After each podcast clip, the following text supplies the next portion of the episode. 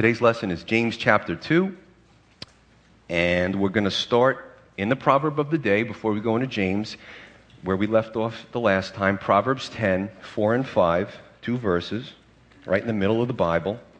Proverbs 10, 4 and 5. It says, He who deals with a slack hand becomes poor, but the hand of the diligent makes one rich. He who gathers in summer is a wise son but he who sleeps in harvest is a son who causes shame. He who deals with a slack hand, really somebody who's lazy. If you look at other translations, that's what the theme is, and uh, verses 4 and 5 do go together. And there's a common theme in the Bible that folks who are lazy will impoverish themselves. And um, you, you, can make an, a spiritual application there too. Uh, laziness is a sin, I believe, according to the scripture. It just brings heartache to us. God designed us to think, to work, to move, to be active. Um, and it says that the hand of the diligent makes one rich, or the hard worker makes one rich. Now, you could say rich, there's a hyperbole there, but certainly successful. And the more you work, the more you put effort into it, sure, you could become rich. Now, there's just a little caveat to that in that some people worship their jobs, some people worship their success and um, to the detriment of their own family and their own relationships. And that's something that we always have to be wary of. How much money do I actually need? How much retirement do I actually have to have? Because what's the sense in getting all the way to that point and you've ruined all the relationships up to that point? So there's really a balance in the Bible. God gives us balance, and that's why He gave us such an intricate brain. But those who work hard can succeed. It says, He who gathers in the summer, is a wise son, verse 5. This is a hardworking son and discerns when to work in the field. God likes an on, honest, hardworking person. But he who sleeps in harvest is a son who causes shame. 2 Thessalonians 3:10 in the New Testament says, this is the New Testament, if a man doesn't work, a man shouldn't eat. Now, of course, we look at disability, we look at somebody who's severely disabled, the society and family should take care of him, no doubt. But as a rule, if a man doesn't work and he's able to, a man shouldn't eat, according to the scripture. And you know, we have a society that's becoming more and more lazy, I believe, but feeling entitled. And sadly enough, I see some of the decisions that are made in this administration, and it's almost as if that is rewarded, and that's a crime. It, it's hurtful to the person who is not, is not is being lazy. It's, it's hurtful to that person, okay? Laziness can also be carried into other areas. If you look at relationships, if we're lazy in a relationship, all right, what happens? Eventually that relationship breaks down, especially a marriage. It's work, or your children, or your children with you. It takes work, especially as they become teenagers. They start to change. They become more independent. They uh, start looking at their future away from the home. So there's a, a good balance there. Okay, relationships are important to put hard work into. And certainly, there's laziness that can be in our walk with the Lord. But the good news here is that God allows repentance. No matter what we've done, especially for those who don't know the Lord, no matter what you've done in life, oh, Pastor Joe said, it's over for me. I haven't maintained my relationship with the Lord. God always allows a change of direction. He allows repentance, and He allows us to re- rebuild that. Re- no matter how old you are, and you come to the Lord, maybe later on in life, He doesn't hold that against you. If you come to the cross, Jesus died for your sins. He doesn't hold that against you. Wherever you are in your walk with the Lord, it can start all over again, okay? And it can be beautiful. God can restore the years the locusts have eaten, as the Bible tells us. Now, what's interesting here is we're going to talk about faith without works is dead. It's just where we are in the scripture. And the Bible uh, tells us that there's an issue with faith and works. And what's amazing is I just talked about this proverb of the day, but it does coincide with our New Testament message, and it is uncoordinated. It wasn't uh, planned that way. So, the last time we talked about, in going back to James, or forward to James, chapter 2, verse 14, we spoke about the last time how a person of faith must be fair, and that discrimination is really a, a sin of the heart. And in, in, the instance that we spoke about last Sunday, it had to do with the poor man versus the rich man, and how those folks in the church treated them differently. Okay? Today we're going to see a very popular doctrinal section, often quoted and debated. Faith without works is dead. And what does it mean? Verse 14. James says, So what does it profit, my brethren, if someone says he has faith but does not have works? Can faith save him? If a brother or sister is naked and destitute of daily food, and one of you says to them, Depart in peace, be warmed and filled, but you do not give them the things which are needed for the body, what does it profit? Thus also, faith by itself, if it does not have works, it is dead. That's pretty powerful. Well, what I'm going to try to do today is again, we're all at different levels where we are in the Lord. Some people are, you know, theologians at this point, and some are just new believers, and some aren't even believers. Uh, so, what we're going to try to do is get, get the doctrinal aspect of it, but also make sense of it in simple terms. We are justified or declared righteous. This is a positive action dis, uh, um, bestowed on us by God. You, you're declared righteous. That's called justification by faith in Christ. Let me read what the Apostle Paul says, uh, Ephesians 2 8 and 9. The Apostle Paul says, For by grace you have been saved through faith, and not of yourselves. It is the gift of God, not of works lest anyone should boast. Wow. So, by grace, God's grace, we have been saved. But the vehicle for the grace to reach us is through faith faith in Christ and what he's done on the cross. None of us can earn salvation. So, so works, you know, the Apostle Paul is very clear about that. There's no such thing as salvation by works. We don't earn salvation, it's through grace. Okay? And the vehicle is by believing in Jesus. That opens up the storehouses of heaven for um, the past to be forgotten, to be forgiven of our sins, and it all just kind of showers down on us. It's like a, a chute that's opened up. It's really neat. But he says, it's not of works, lest anyone should boast. But the evidence of that fruit, the fruit of that faith, is works. Remember, see, if, if we look at James and say, okay, I missed last Sunday, nah, this Sunday it'll be a different topic. The book of James, there's a thread throughout the book, from the first verse to the last verse. And they all, James will refer back to what he said earlier. It's all intertwined. It's a beautiful mosaic or tapestry. So I'm going to often refer back to something that James said before or something that he says in the future. James says before that to lay aside all filthiness, take all that bad stuff out of our heart so that the implanted word uh, can take seed in our heart and grow. Okay, taking what he said before, if that, what does a seed do when it grows in good soil? It becomes a plant or a tree, and then eventually it produces fruit. So here, if the implanted word is growing in our hearts, from the last time James spoke, what we see is the end result is the fruits of that tree and these are works. Let's look at different churches and what they believe. The Roman Catholic Church teaches that works are integral to salvation. Evangelicals say that we are justified by faith. As a matter of fact, Habakkuk 2:4 in the Old Testament, the just shall live by faith. That one verse sparked the Reformation, the big division and schism in the Catholic Church, where the reformers now started their own movement. That one verse, Habakkuk 2:4, the just shall live by faith. Well, I grew up in the Catholic Church, and you have to give Catholics credit for their works and their activism. They're very active. They do works. They're, they're involved in the community. You know, they're trying to uh, tell the society what, what should happen and what shouldn't happen. They're very pro life. But sometimes they shame born again Christians in works. Although the Catholic Church on Sunday, their teaching of the word is very anemic. It's only relegated to a few minutes in the homily. Evangelicals now are usually big into the word and justification by faith, but sometimes they're anemic when it comes to works, right? We need both. Faith and works are inseparable, according to James. Verse 14.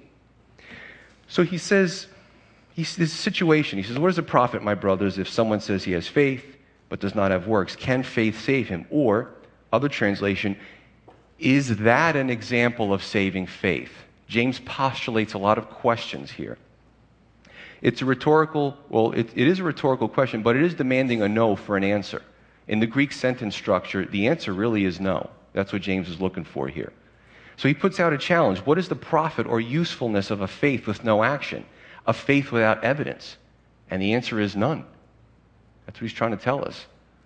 Verse 15 and 16, James gives an example and probably something he saw himself. If a brother or sister is naked and destitute of daily food, and one of them says to you, and one of you says to them, Depart in peace, be warmed and filled, but you not, do not give them the things which are needed for the body, what does it profit? I'm going to I'm going to uh, I'm going to tell you where this is God's word and where I'm speculating. I'm going to speculate, okay? Last Sunday we saw an example of James telling us that a poor man and a rich man came into church and they were treated differently based on their economic status. If James is still speaking about that guy, okay, in the last chapter or, or the earlier chapter, two things have happened here. Number one, rich guy, poor guy. Poor guy gets sent in the back. You know, we, we, you're, you're, you look bad, you're, you're making us look bad, just go sit in the back. You want to listen to the service? Fine, but do it where nobody else can see you. So, number one, the poor guy was re oppressed or re victimized. And number two, if this is the same guy, they sent him away out of the church and didn't even help him.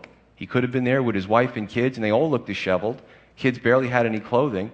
And the church people, like, not bad enough, they put him in the back, but they let him go away without uh, helping his needs. James has a problem with that. Unfortunately, this is not a cultural issue. There are some in Christianity today that may have that same attitude towards these type of people. Remember who James is addressing. People who call themselves believers who walk the talk but don't walk, who talk the talk but don't walk the walk. And in chapter one, James said, Be a doer and not just a hearer. Okay? Tailing on what James said earlier, he said, Don't just be a hearer, be a doer also. Real, saving, working faith. Okay? We qualify the faith. What are we talking about when we talk about faith? The faith movement says if you just have enough faith, faith and faith, it's almost like a battery meter. When you get to 100%, you can move a mountain or you can, I can make Russ lift up off that chair. You know, you just can do whatever you want. You just got to build up your faith. It's a thing that you do when they teach you these techniques.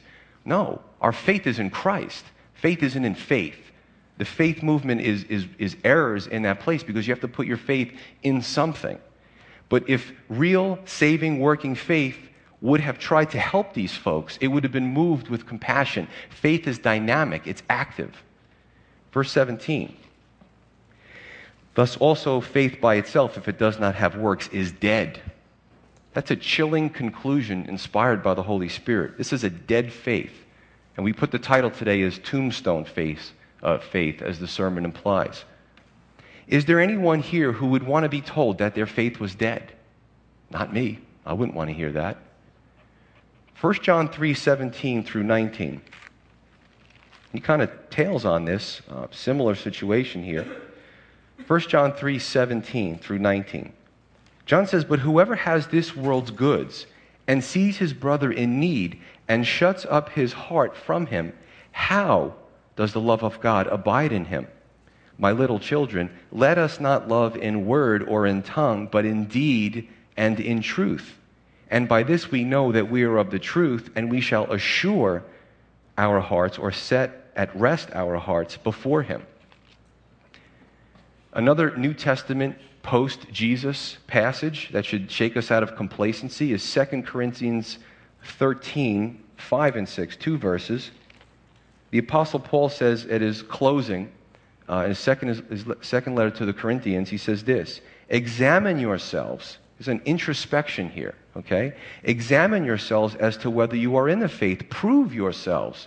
Do you not know yourselves that Jesus Christ is in you, unless indeed you are disqualified? But I trust that you will know that we are not, that we are not disqualified. Wow.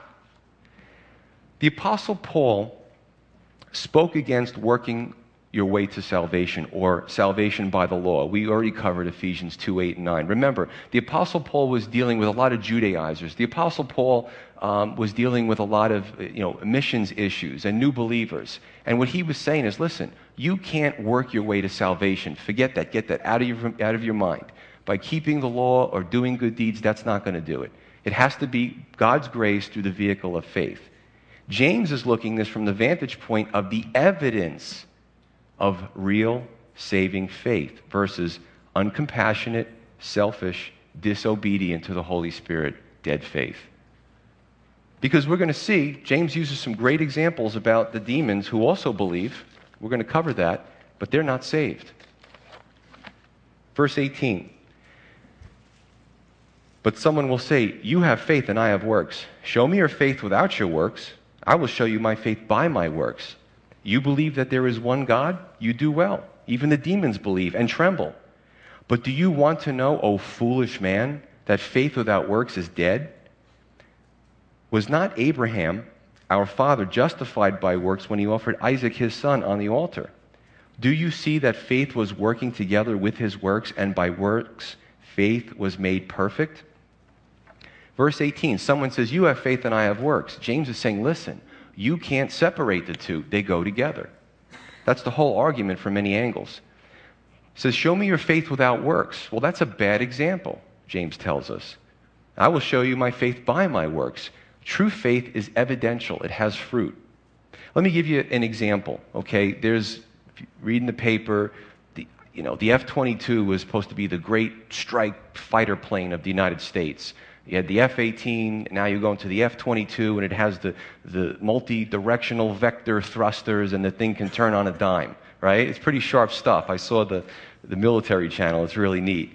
But they're having a lot of problems with the F 22, and they're thinking of what we received already, just taking it and scrapping the rest of them and going with the F 35, which is the next line of you know, assault fighter jets, right? But here's the thing when, you, when the government buys a product, you want it to work, especially that, especially that plane, especially when they're spending billions of dollars on one plane or a few hundred million. What you want that to, thing to do is take off off the runway, fly, and defend our skies from assault right? To keep the citizens of the United States safe. That's what we want it to do. Well, what if that thing doesn't work? There's two places for that plane, that F 22, if they can't get it to work. Number one, the museum, and they take it apart, put it in a museum. Oh, it looks very pretty. The other place is to put it in a scrapyard and use it for parts. And you can go through the museum and look at that F 22 and say, man, that thing is sharp. It's all shiny. Look at the cockpit. Look at all the things on it. Look at the thrusters. But you know what? What does it do? It doesn't do anything. That's why it's in the museum. So the point is our faith is it a working faith? Is it useful to do what it's supposed to do? Or is it a dead faith? It looks kind of neat on the outside, but we can put our faith in the museum for everybody else to see because it doesn't do a darn thing. That's a good example with the fighter jets, if I say so myself here. Verse 19, he says, um, You believe that there is one God. You do well. Even the demons believe and they tremble you get the impression that they also had sarcasm 2,000 years ago. And we've all heard this. Oh, yeah, I believe in God. That syrupy, general, non confrontational statement. You believe in God, I believe in God. Well, if that's you, you're in the same category as the demons who also believe in God, but, and they tremble. Men or mere intellectual assent is not a real working saving faith. Now, check this out. Do you realize demons, right? They have a greater belief and faith than any Christian. And you may say, Have you gone off your rocker? That's blasphemy. How could you say that? Well, the answer is because they deal with God in the spiritual realm every single day to more of an extent than we do. So if there's anybody who has faith and believes in God, it's the demons. And some of them have been cast out personally by Jesus Christ. Maybe they were testing him. You know, oh, he's, the, he, he's the son, he is God he came in the flesh. I wonder if he lost anything. So they start, I don't know, they started possessing people and making them do crazy things. And Jesus comes up and they felt the power right away. Whoa, Jesus, don't send us into the abyss. Please, give us a little bit more time.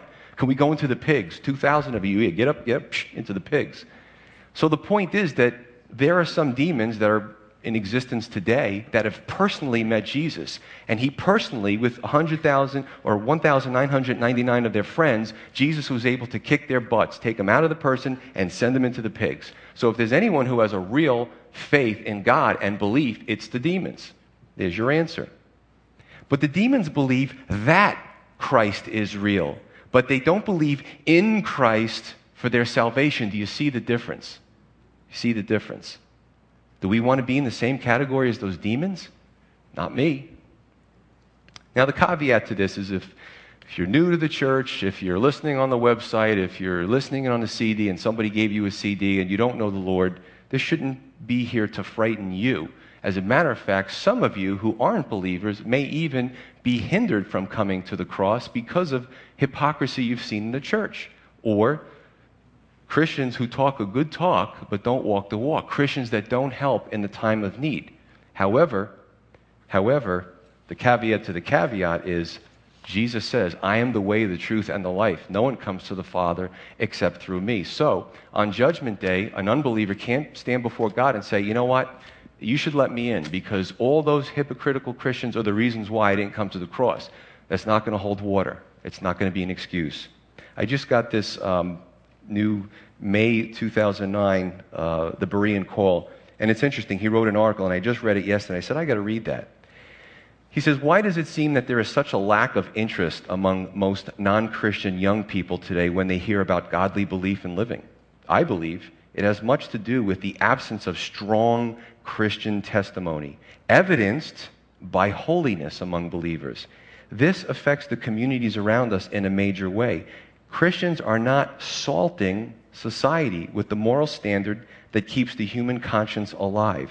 There is also a lack of passionate evangelistic outreach by many Christians who seem to be taken up more with their own pursuits than with the needs of a lost and sinful world headed for hell. We can make a lot of analogies and pictures, and, you know, we're supposed to be salt and light. And Jesus says if the salt isn't doing its job, it's good for nothing but to be thrown out of the house and be trampled underfoot by men.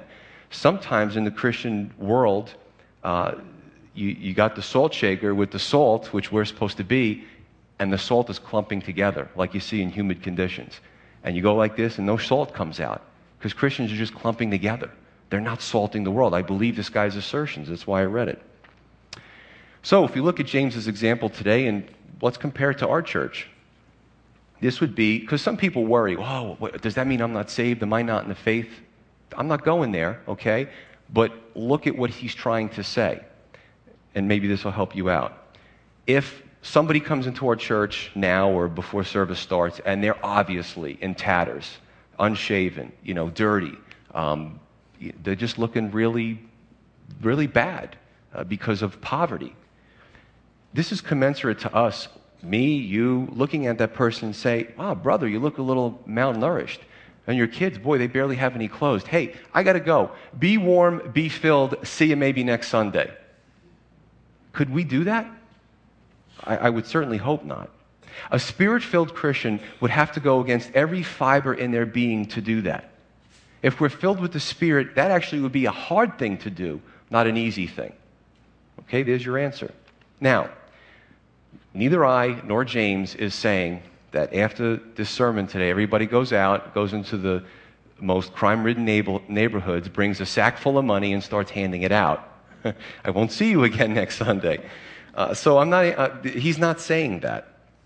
Even when we talk about the, uh, the Trenton outreach that Dan and Jen um, have prayed about and, and started this awesome Trenton outreach, they go down there, they don't give out cash.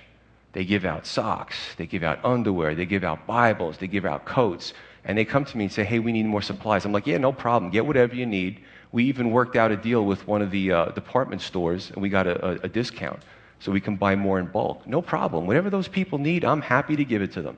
But I'm not going to send them down there with a bag of, of, of nobody should do that. I w- I don't do that personally.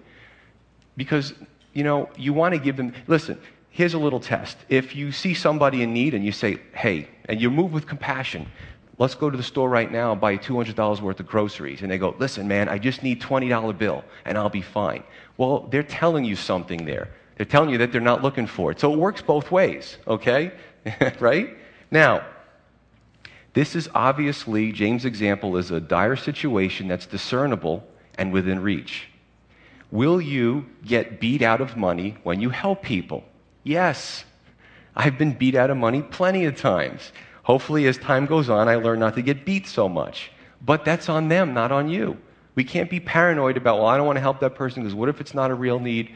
You see what I'm saying? Pray about it. God will put people in your path. All of us can look up to a time that somebody was put in our path, and maybe we blew it. Maybe they, they went away and we thought, gee, I wonder if that was from the Lord. And some of us have responded to the call, and maybe we've done a little bit of both. So you got to look at this from all, all angles. The other point to this is that as believers, as individuals, we're not here to maintain anyone's lifestyle. There are people who are deceptive. And I've had people come to me, I can't pay my bills. Well, you have the newest, nicest lease vehicle that you're driving. Your kids are in private school, okay? And you have all the greatest name brands. I'm not giving you anything. Go shop at Kmart. You know what I'm saying? Well, I wouldn't be caught dead in Kmart. Well, I guess then there's going to be, you won't be able to see your beautiful name brand clothes because they're going to shut off the electricity and it's going to be dark in your house. The point is that, you know, there's a difference between need in America and need in India, okay? It, it's very hard, and it, I'm not saying it doesn't happen, to find somebody here who starves to death because we're compassionate people, there's a lot of social services, and there should be. But over in some of these other countries, people will just literally drop dead from malnutrition uh, or, or, or bad health care. So, again, this is a balancing act here. The other extreme of James's example here are those that are what I would call takers. They'll take your time, your counsel, your resources, your meals, your gifts, whatever they can get, but they don't give back. They haven't figured out that relationship is a two way street. Okay? Understand this. When we give, okay, as believers, and we're moved to give, it's not always financial. It's something that's sacrificial. It's something that costs us something. Let me explain. The word for works that's used in the Greek is, depending on how it's conjugated, erga or ergon. Now, that base of the word ergon is the word where we get the word erg in English. If you know the physics and sciences, an erg is the basic unit of work or energy. So it's kind of neat how the language is the etymology of languages. And what that's saying is that when you give, when you do your works, you give something sacrificially, okay? Now, it could be volunteer, it could be financial, it could be just as simple as going out of your way for somebody, that type of thing. So, works come in really a lot of shapes and sizes, and just your help. Is somebody you need? Are you there to help them? Um, and certainly not on somebody else's dime. When I signed up to the police department and they said, you know, you're going to carry a gun and you're going to uh, keep the law and you're going to help people and you're going to save people's lives and you're going to pull people out of burning cars, you're going to do CPR and bring people back. And I said, wow, that's really neat. How much you pay me? And they gave me a figure. I signed on the dotted line. They pay me for doing that work. So when I'm on patrol and I save people's lives, I can't go, look, I did great works. That's on somebody else's dime whether it's ministry or it's a job that you do, it's got to cost you something. It doesn't cost me anything. I actually get paid for saving people's lives. That doesn't count. All right? So understand when we do works, it, it's something that we give of ourselves to someone else. So I just want to make sure that that's clear. King David, great example. And I just thought of it, and I, I was like, I, I got to find that somewhere in 2 Samuel. King David went to buy a threshing floor from Aruna, this guy named Araunah. Because what he wanted to do was he wanted to sacrifice to God on this threshing floor. So Araunah says, Oh, you're the king. I'll give it to you for free. You know? With the job comes its perks. And King David says, How can I give to the Lord what doesn't cost me anything? What an awesome response. King David's like, if I get this for free and I sacrifice to the Lord, I'm not giving him anything because I got it for free. You see? And that was the whole thing with the lambs. If you were to give your lambs to the priesthood and take it to the temple and they would be, you know, sacrificed for your sins. Um, God said, I don't want the one with the runny eye or the third, you know, he's only got three legs or, you know, he, he's, he's, he's just about to croak any day. I don't want those lambs. I want the best that you have. That's important to understand that. Verse 20. But you want to know, oh foolish man, that faith without works is dead. James says it for the second time faith without works is dead. I saw a bumper sticker. you know, I think bumper stickers cause you to tailgate, especially when they're written real small. You're like, what does that say? Boom! I didn't hit the car though. So I see a bumper sticker, and it's kind of cute, and I started laughing when I saw it. It says, uh, Look busy, Jesus is coming. I mean, it's funny, rapture, Jesus is coming, look busy. But it's terrible theology. It's like the parable of the expectant servant. The servant didn't know when his master was going to come back. One of them was doing bad stuff, the other one was behaving himself and doing the right thing. And the one was really caught off guard. So we, we're not supposed to look busy, we're supposed to be busy. And there's a difference there.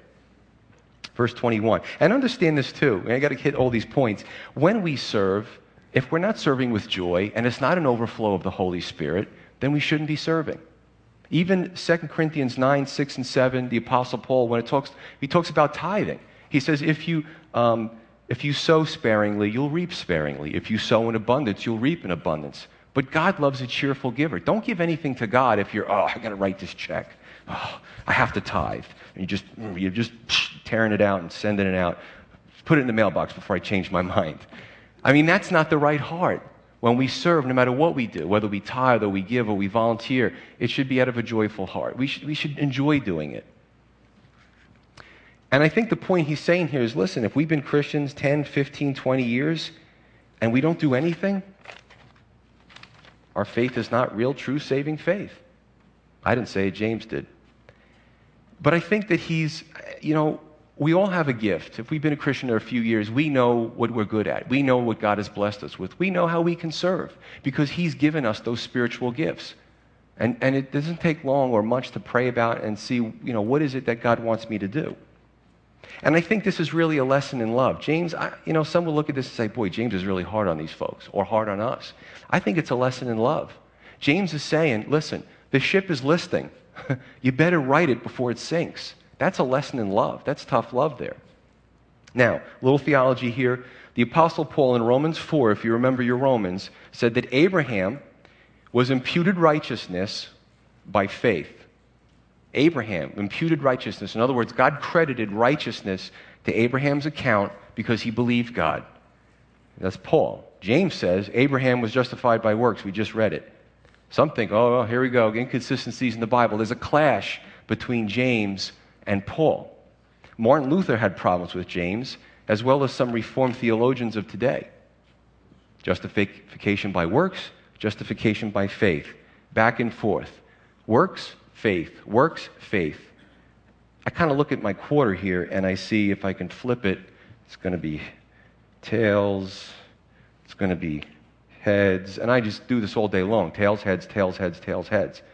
If I go to the store, though, and they say, that'll be 25 cents, I say, oh, I'm going to give you tails. The guy's going to say, give me 25 cents or don't buy it. I got to give him the quarter. And the quarter has both sides on it. You see, we ask the wrong questions sometimes, just like law and grace. Some will say, well, it's all about grace. Therefore, I can behave however I want, and God has to forgive me. That's called antinomianism. That's heresy, right? We still, if we love God, we obey his laws. And some will say, well, then it's all about the law. Even as Christians, so many legalistic Christians, well, I do all this just perfectly, so God has to accept me. Paul came to say that if that was the case, then Jesus didn't have to die. We could have just followed Mosaic law. They're both wrong. That's the beauty about the delicacy of the balance of how God has set forth uh, his, his rules or his ways for us to live. That's why he gave us such a big brain, you know, so we can just live in that balance, that beautiful balance. Look, same thing with sovereignty and free will. If we look at free will, those who are um, Arminianists, you know, it's all about free will. We make God an impotent God. God's up there, oh, I created these people. I can't even intervene. They're just making these decisions. What do I do? I created a monster. God's impotent when it comes to free will. What about sovereignty? Right? Every decision that man makes, oh, you have no free will. God made you make that bad decision. God made Hitler exterminate all those Jews. That makes God an ogre because he willed these things to happen. That's a problem. Sin is the absence of following God. It's something that we created, believe it or not. We created that vacuum. Okay? Faith and works are both sides of the same coin. I want to read something it's from the linguistic key to the Greek New Testament. Is that funny? he says this. I couldn't have said it better, and I didn't want to steal from him, so I'm just going to read what he says. He says, As the tree is perfected by its fruits, so faith by its works. Works do not animate faith. That is so important. Works do not animate faith. Works don't give life to faith. It doesn't happen that way. But faith produces works, and works perfect faith. Faith itself is perfected, that is, shown to be true by works. Hopefully, by the time this is over, we'll understand that relationship between faith and works. So, Abraham was justified by a working, real, saving faith when he trusted God to offer up his son on the altar. And of course, we know that God stopped him. God doesn't condone human sacrifice. God wanted to see if Abraham would give everything and prove to give everything because he loved God above all. And he did. Now, let's look at this argument from both ends. If Abraham didn't do the works of sacrificing his son, what would that tell us? It would reveal that he did not have belief in God, he did not trust God, he didn't believe in the promises of God to have a, a great nation to come from him, right? So if he didn't do the works, it would reveal something about his lack of faith. On the other end, if Abraham didn't have faith, he would have never gone to the altar. He would have got up like every other day. Hey, son, how's it going? What do you want for breakfast? That's good.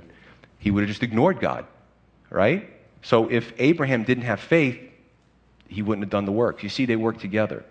For us, I believe in Jesus Christ. We can say this. I obey the Holy Spirit of God residing in me, and therefore I do.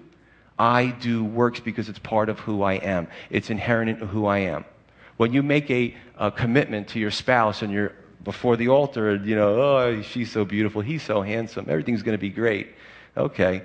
And then the, the pastor or the, whoever marries you says, Do you take this person in sickness and health and adversity or prosperity and all these things? It's great in the marriage when everything's going great. But sometimes in the marriage, things aren't going so great. But I do. I do because that's who I am. My wife and I are going to be married 12 years in June. It's awesome. You know, I'm not waiting to hope this thing runs out already. I could go another 12 years, 20 years, 30 years. I do. I've made a commitment to her. She's made a commitment to me.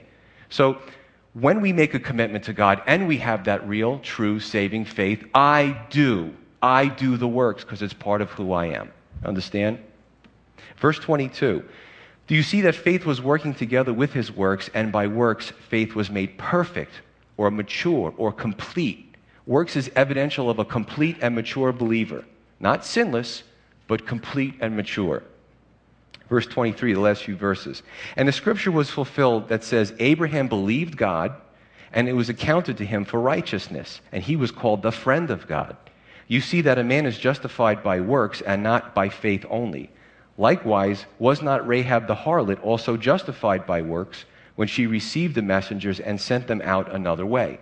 Rahab the harlot, she was a Canaanite. She was a, also a, a, harlot. And uh, the children of Israel were coming into Jericho and they were going to destroy that place, right? And Rahab said to the two spies when they came, the Israelite spies, first time she gets to meet these folks, she says, The terror of you has fallen on us because we know that the Lord has given you our land. She's, it's like a prophecy. She says this before. She had so, this is a, a Canaanite woman, right? A, a, a pagan, and she's a prostitute. And she gives them this theological statement with a prophecy that would blow your mind better than some of the Israelites. So this woman is given honorable mention in the scripture. All Jericho knew what was going to happen, but only Rahab hid the spies.